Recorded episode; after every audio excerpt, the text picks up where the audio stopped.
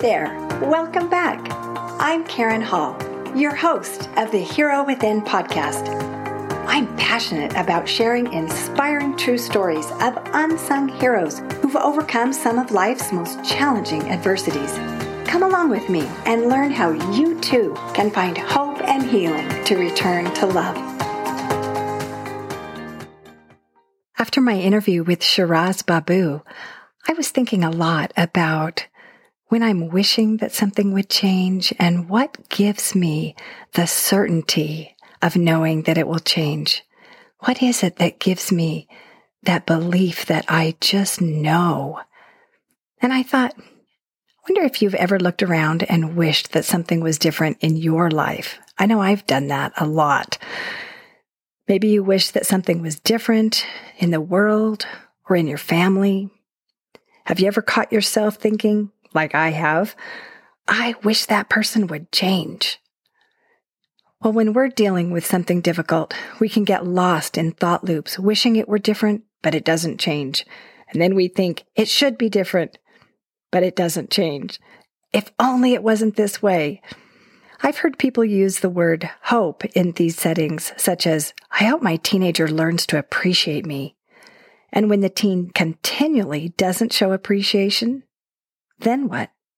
What do we do with that hope when our desires are dashed?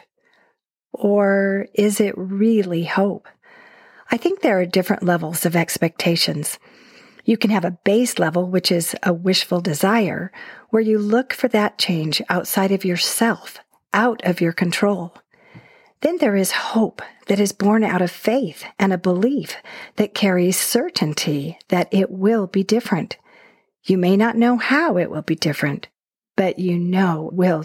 How do we get that kind of hope? Well, faith is the cornerstone of hope. So, in thinking about faith, I was thinking about a possible story that you may have read in the Bible where the Savior showed compassion on those who suffered. And in the early stages of suffering during adversity, we might wish that our situation would change. We may have had some instantaneous answers in the past. And then later, when we pray and we don't get an immediate answer, we may feel surprised, shocked, and a bit frantic. The tribulations may still persist.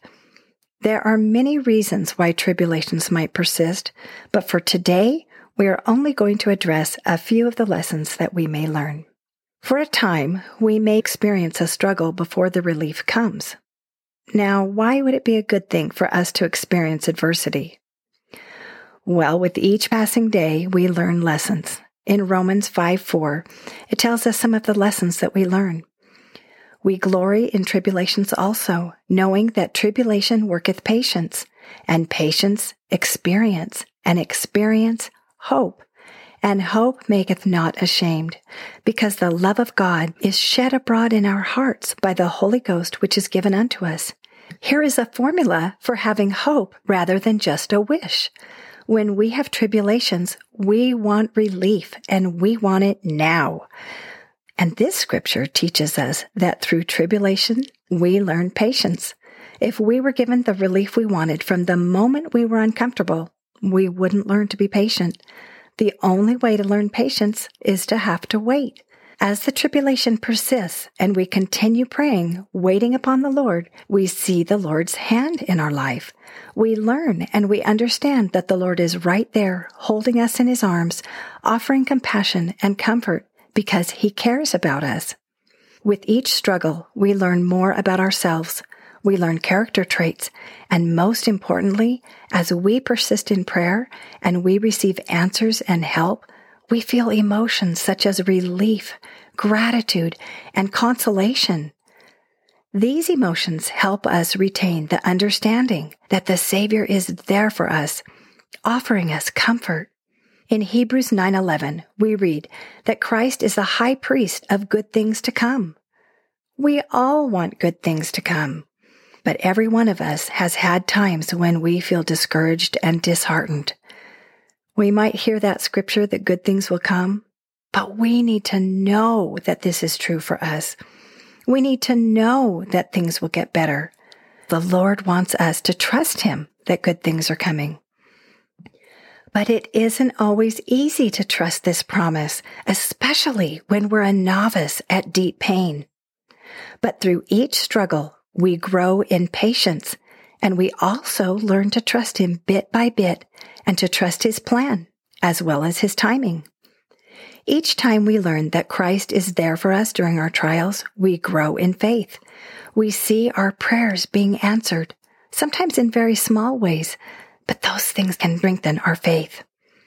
With each subsequent trial, our knowledge that Christ was there for us before is a solid foundation that we build upon, and we learn that He will be there for us again. Our faith grows, and we develop hope. We know that the Lord cares about us because we have seen how He has helped us. But unfortunately, in mortality, we forget so easily. And when we are in great pain, we stop being able to access our prefrontal cortex where we have memory, logic, and reasoning. We suddenly think this pain will last forever and we feel alone and forgotten. We feel abandoned. We learn in 1 Corinthians 15, 19 that the antidote for being miserable is hope in Christ.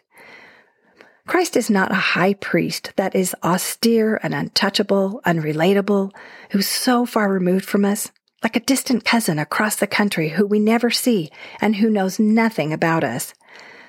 In Hebrews 4:15 we read, "For we do not have a high priest who is unable to sympathize and understand our weaknesses and temptations, but one who has been tempted knowing exactly how it feels to be human in every respect as we are, yet without committing any sin."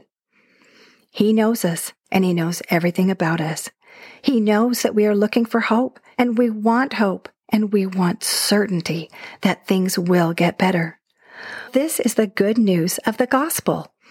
Jesus Christ offers us hope, especially in times of need. He will send help. There is happiness yet ahead.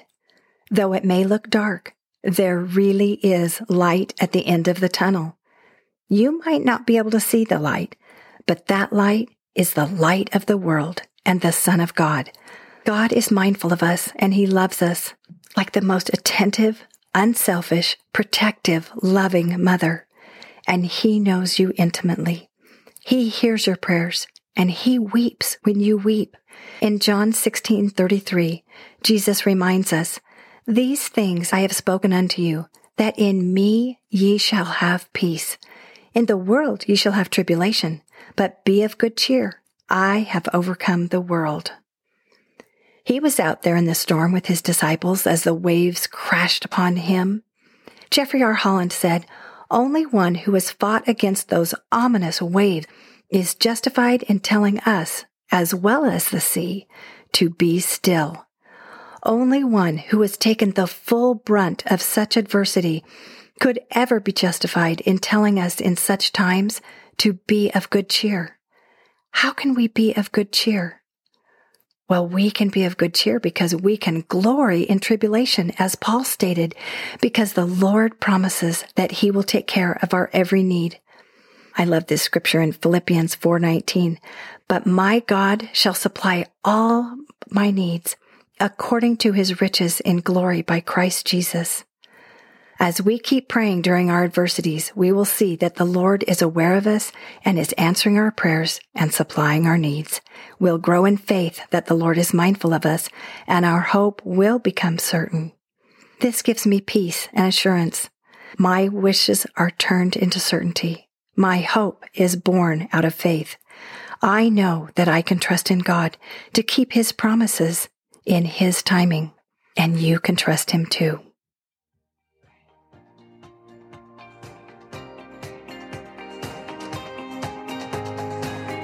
Thank you so much for being here and listening to today's show. I know life is busy. I appreciate you and value the time we spend together. If you enjoyed this message, please subscribe, leave a review, and include any questions you have for our guest. I'll read your review and mention you by name in my Thursday episode. See the show notes to get the link to join our Facebook group, email list, and to listen and watch our episode on YouTube. Wishing you lots of love in your own hero's journey.